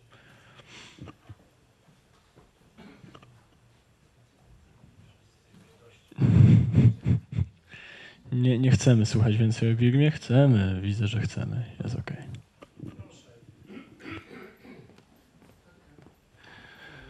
Y, Robert Białoskórski. Ja mam takie uprzejme pytanie do pana profesora y, i do państwa. Y, Jak wygląda sytuacja, jeżeli chodzi o opo- opozycję birmańską za granicą? Czy istnieje, jak silna jest, ewentualnie jaki ma wpływ na rozwój sytuacji w Birmie? Dziękuję. Nawet iż istnieje w Stanach Zjednoczonych rząd birmański na uchodźstwie, tylko że coraz mniejsze ma poparcie. Największa y, diaspora birmańska jest na terenie y, mojego ukochanego państwa, czyli Tajlandii. Y, Tam jest diaspora intelektualna, tam jest ta społeczność uchodźców, tam jest około półtora miliona do dwóch gastarbajterów z Birmy. Tajlandia Wszystkie czarne prace na terytorium Królestwa Tajlandii to są wykonywane przez Birmańczyków. Kiedy była katastrofa tsunami, to Tajlandia jako jedyne państwo podjęło ogromny wysiłek za ogromne pieniądze identyfikacji ofiar. I w końcu ponad tysiąca ofiar nie zidentyfikowano po stronie tajskiej. Ocenia się, że to są właśnie ci gastarbajterzy birmańscy, którzy nie mieli żadnej dokumentacji, że tam są, czyli nie można było w żaden sposób tego udowodnić. I ta diaspora na terenie Tajlandii jest też zorganizowana politycznie. Jest aktywna, szczególnie widoczna w Bangkoku i na Uniwersytecie w Chiang Mai. Ja mam z nią kontakty. Tam też jest wydawane najciekawsze pismo diaspory birmańskiej po angielsku, The Irrawaddy.org. Proszę wejść na te strony. Ja praktycznie dzień w dzień tam goszczę, ponieważ mają przecieki i istnieje na terenie Bangkoku TBBC, Thai Burma Border Consortium. Najciekawszy NGOs, John Danford, blisko mi znany, który od początku, kiedy ta społeczność uchodźcza, czyli od połowy lat 80. się tym zajmuje, jeszcze jest większym pesymistą niż ja. I ten TBBC, też proszę www.tbbc.org wejść, publikuje najciekawsze dane dotyczące społeczności uchodźczej, diaspory birmańskiej jej organizacji politycznych, więc tam ma pan e, footnotes, żeby to znaleźć. E, Ten TBBC ocenia, że na samym terenie Birmy jest w tej chwili około pół miliona displaced people, ludzi wysiedlonych przymusowo z własnych domostw. Czyli tam o prawach człowieka to nawet nie można mówić. Jest w mojej książce najprawdziwszy dra dramat, który y, można porównywać z Darfurem, tylko że jest w Birmie, to nikt o nim nie wie. Ja go opisałem o społeczności Rakhine Arakan w pobliżu Bangladeszu.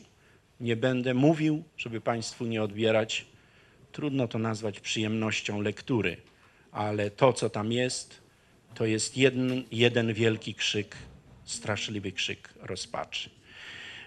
Ym, Wszystkie mniejszości narodowe, te najbardziej, a w ramach Związku Mianmar jest siedem państw związkowych: Monowie, Arakańczycy, Cinowie, Kajach, Karen, Kareni, mają swoje organizacje polityczne, również na zewnątrz. Szczęśliwie ma je pan opisane. Tu byłem trochę profesorski w tej książce. Znajdzie pan y, również. Ta książka została napisana tylko na podstawie doświadczeń własnych i tylko na podstawie literatury niedostępnej w Polsce, a nawet w Europie. Wszystko przywiozłem ze sobą, bo mniej więcej już po drugiej czy trzeciej wizycie powiedziałem, to jest takie miejsce, to jest taki kraj, że ja muszę na jego temat napisać. Tylko potem jeszcze ze trzy wizyty mi przy, przyszło, jak to napisać, jakiego klucza, jaki klucz znaleźć. Teraz nie ma było tego pytania, ale było to pytanie do mnie przed naszym spotkaniem. Skąd ta złota ziemia i skąd taki tytuł? No może warto tu odpowiedzieć. Złota ziemia to tytuł tych ziem, tylko ich południowych części, Suwarna Bumi, dosłownie w zamierzchłych czasach. Do dziś Birmańczycy Shueipidao mówią, czyli to jest złota ziemia. Nieoficjalnie tak między sobą oni nie mówią Birma, nie mówią Myanmar, tylko mówią Shueipidao, czyli złota ziemia. Wobec tego ta złota ziemia stała się zaczynem tego eseju. A cała istota, całe moje przedsięwzięcie polegało na tym, to co pan w tym dobrze ujętym cytacie. Jak to się stało, że najcudowniejsze państwo w sensie kulturowym, w sensie psychologicznym, w sensie religijnym, bo synkretyzm religijny. Jest tam kult natów, samo, temat w sam sobie. Cudowne społeczeństwo i tak straszliwa, jedna z najgorszych na świecie dyktatur. Jak to współistnieje i dlaczego? I chcę Państwu powiedzieć, że na końcu tej książki jest, nawet w mojej ocenie, może jestem skłonny do przesady, takie jakieś półtorej albo dwie zbite strony, gdzie punkt po punkcie są wyliczane przyczyny. Co się na to złożyło? Wszystko można zdefiniować i pokazać. Jest odpowiedź, dlaczego złota ziemia roni łzy. Nie ma natomiast odpowiedzi, kiedy te łzy przestanie ronić. Nie mam takiej odpowiedzi.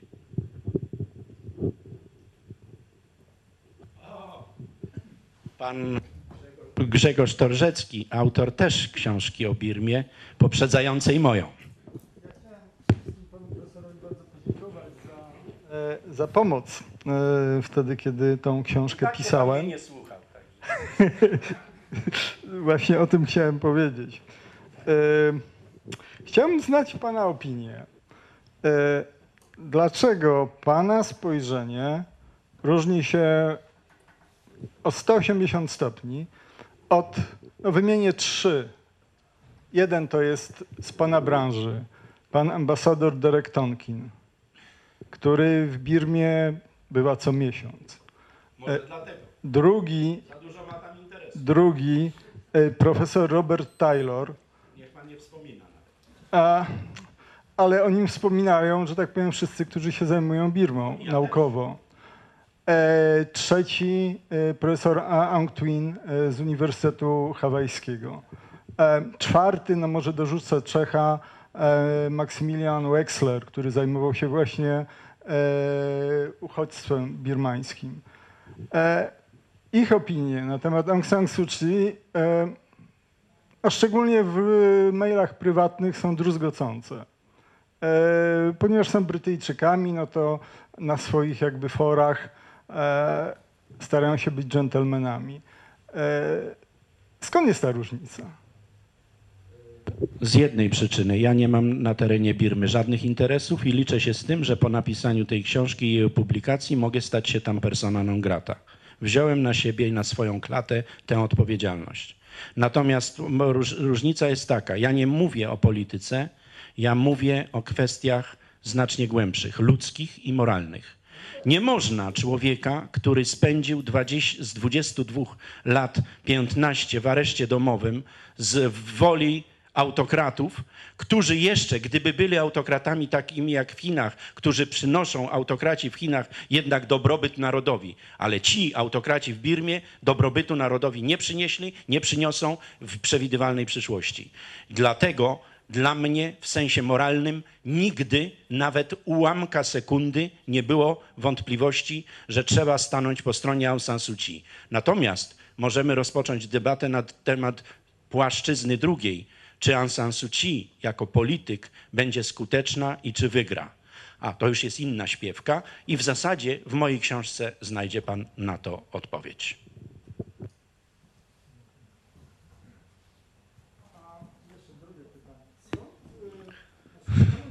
Zaskoczyło, bo ja miałem do pana żal, ale potem jak popytałem innych dyplomatów, to zrozumiałem, że po prostu e, tak samo jak dyplomaci tutaj w Polsce, nie miał pan wtedy odpowiedzi na to pytanie, znaczy nie odpowiedział pan ze złej woli, tylko że z braku informacji. E, o przeinaczeniu e, historii wyborów 1990 roku, która była zupełnie inna niż ta, którą przedstawia na przykład u nas Gazeta Wyborcza, że Aung San Suu Kyi wydarto wynik wyborów, że to było druzgocące 80% zwycięstwo, przeliczające się na ilość głosów, to znaczy społeczeństwo w 80% poparło Aung San Suu Kyi. Cały, cały szereg faktów. No, na, w ostatnim, w ostatnim e, e, reportażu na temat Aung San Suu Kyi, który e, akurat pan ambasador Derek Tonkin czyta po polsku, więc przysłał mi jakby w punktach. E, to są wszystko kłamstwa, a niektóre rzeczy są wręcz e, przypominające propagandę Goebbelsowską. Wręcz. I to mogę podać na to przykłady. Kiedy używa się kłamliwej tezy po to, żeby udowodnić swoją myśl. Pozwoli pan, że ja nie będę wypowiadał się na temat rynku medialnego w Polsce i poszczególnych tytułów. Yy, Chciałbym powiedzieć, że Aung San Suu Kyi i Narodowa Liga na Rzecz Demokracji na pewno wybory 1990 wygrała.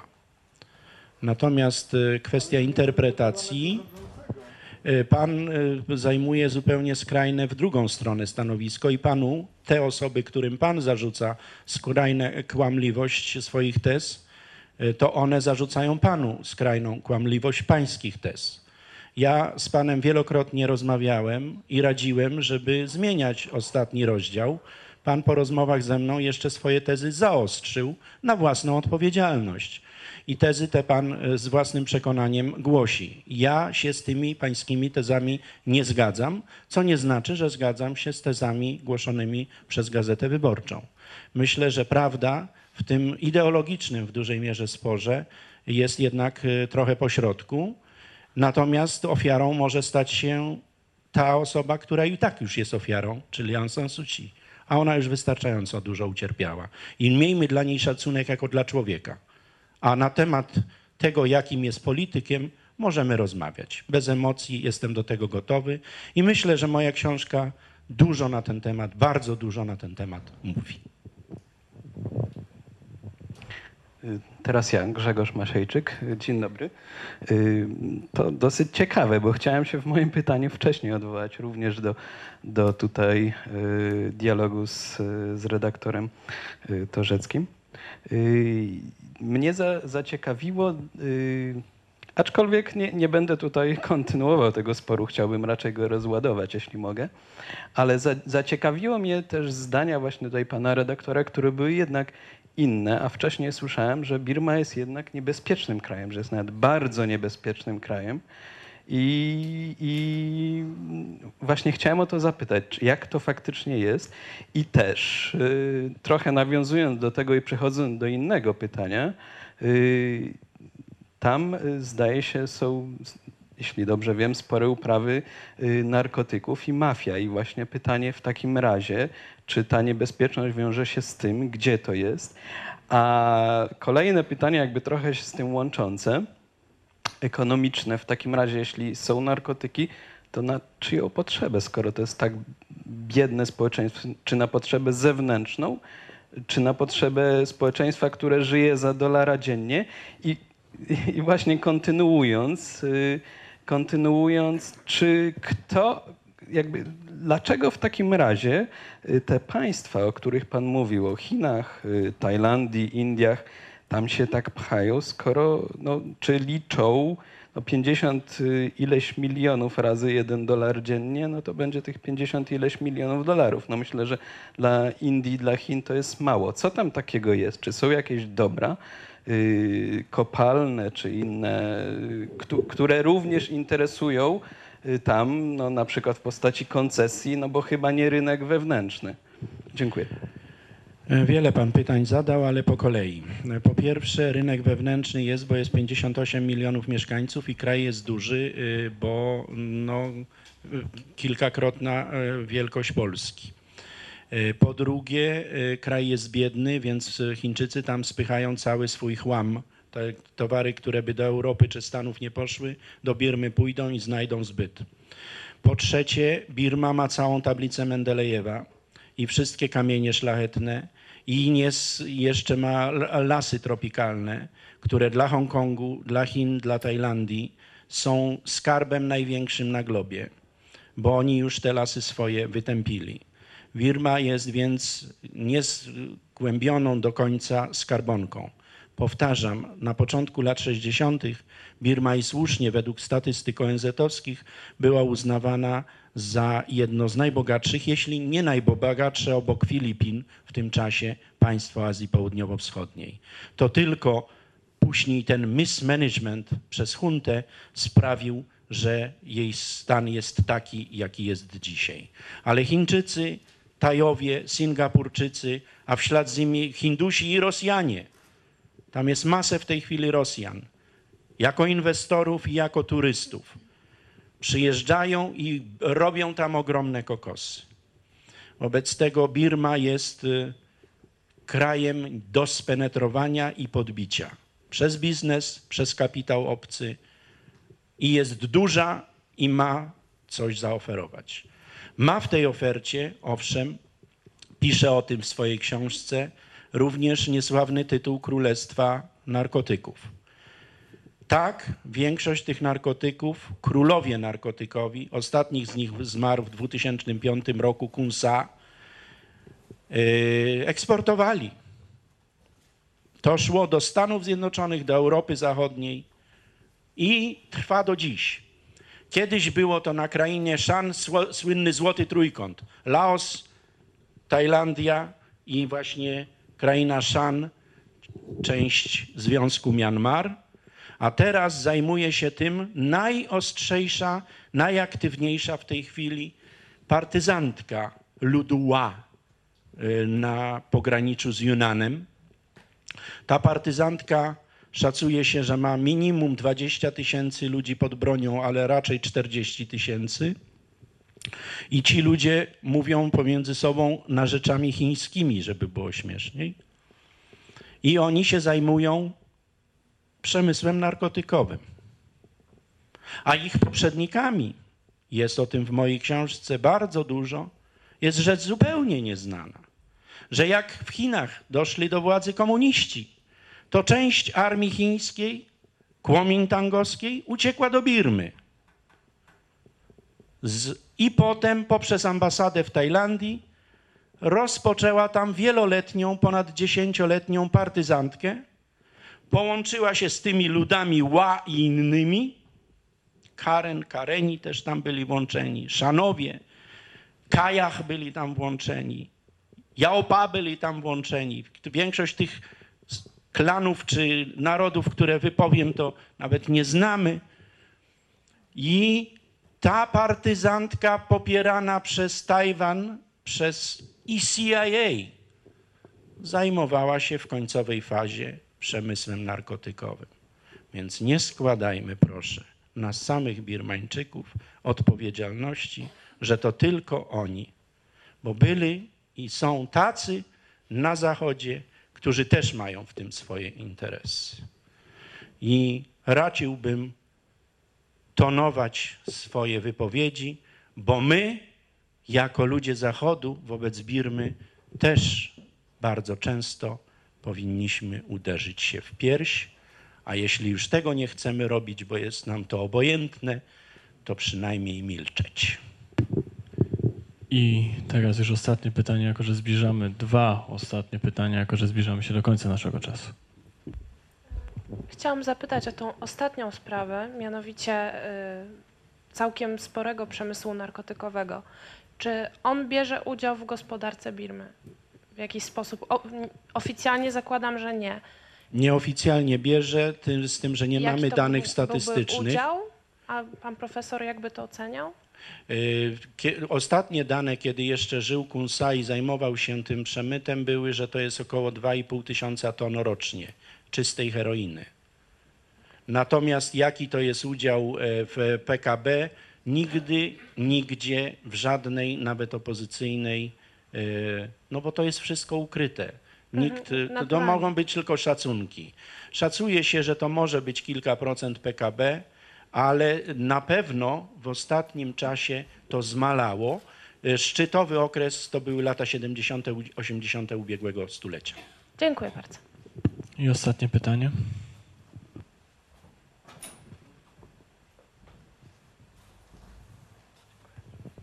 Dzień dobry, Jan Wójcik, Akademia Dyplomatyczna.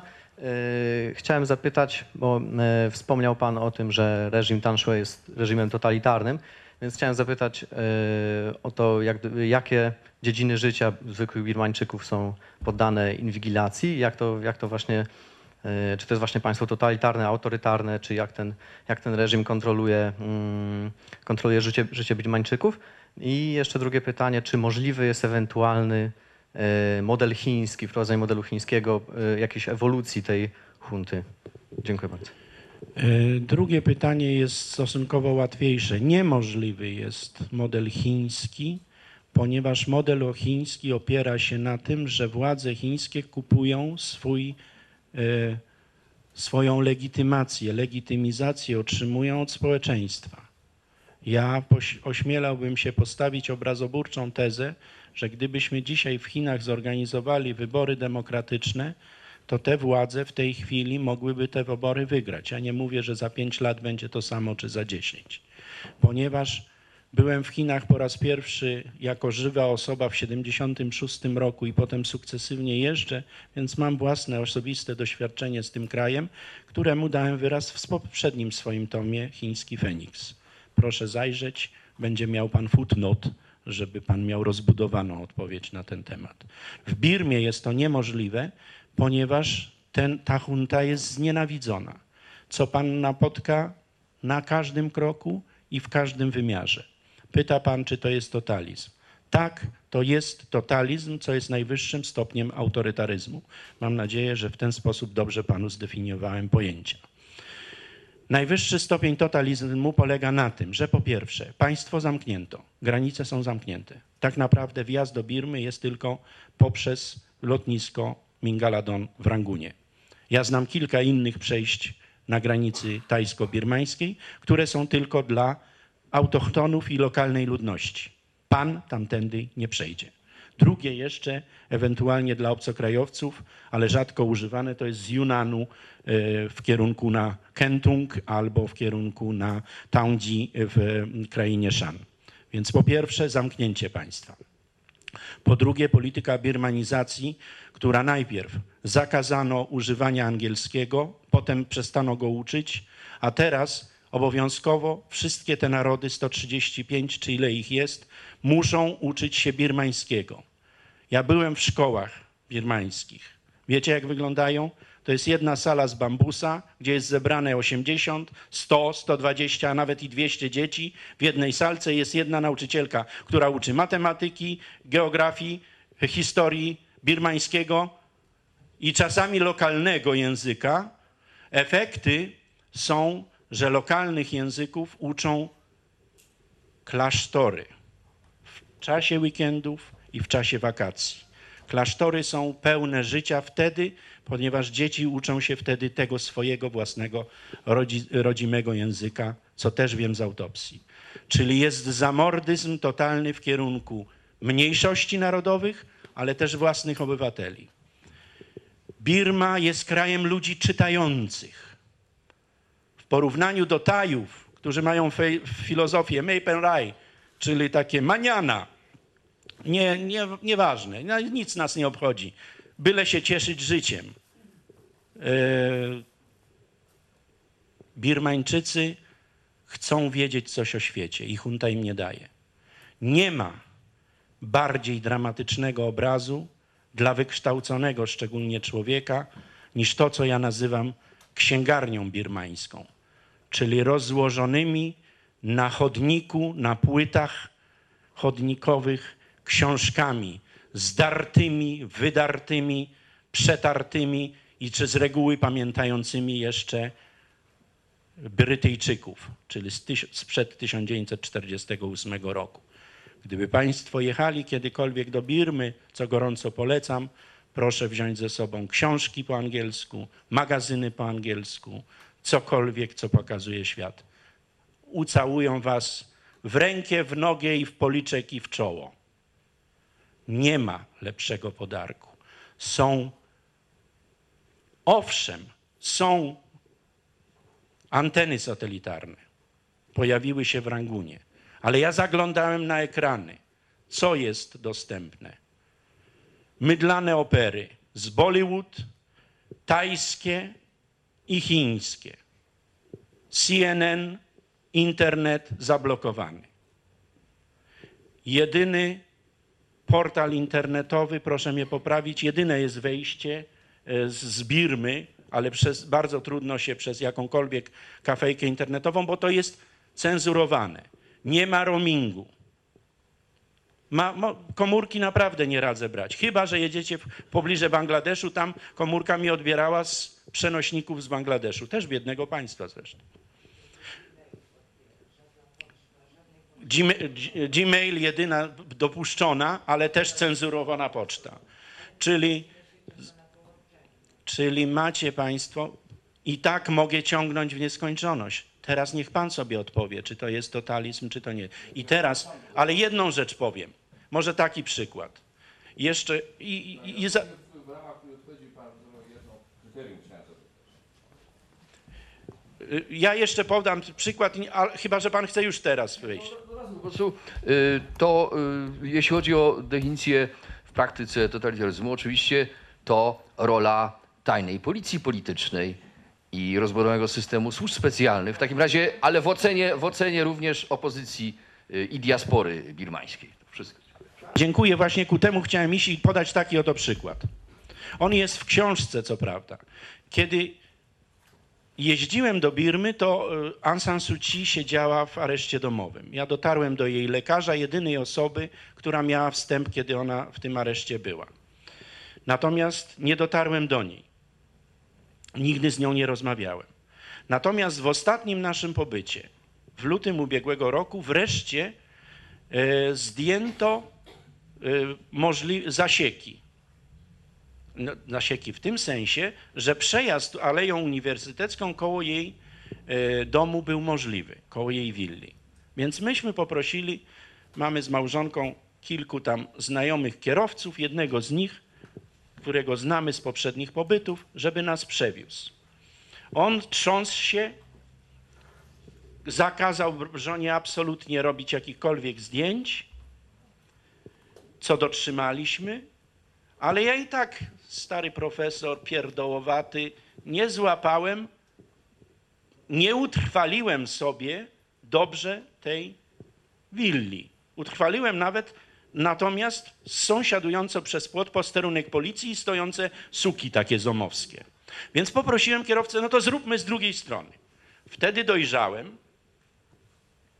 byłem zadowolony ukontentowany, ale kierowca po naszym powrocie już nigdy się aż do dziś nie odezwał, a wcześniej mieliśmy kontakt. Więc jestem pewien, że mu tablicę spisali, ponieważ przejechał dwa razy, miał obcokrajowców, zrobiono zdjęcia. Inwigilacja i obecność służb specjalnych jest odczuwalna wszędzie. Z obcokrajowcem mówi się szeptem, niedomówieniem, grymasem twarzy, ale nie wprost. Nie rozmawia się z panem otwarcie, tematów politycznych w ogóle się nie podejmuje. Tyle. Proszę Państwa, to byłoby. Zmierzamy właściwie ku końcowi naszego spotkania. Ostatnim punktem jest rzecz najważniejsza, czyli możliwość zakupu książki pana profesora i dostania autografu. E, Wydanie tej książki nie byłoby m, też możliwe bez wydawnictwa Rambler Books i redaktora naczelnego wydawnictwa Tomasza Pichura, któremu serdecznie dziękujemy. Dziękuję mojemu współprowadzącemu Michałowi Lubinie i oczywiście panu profesorowi jako encyklopedii wiedzy birmańskiej. Tak też będzie. Dziękujemy bardzo panie profesorze.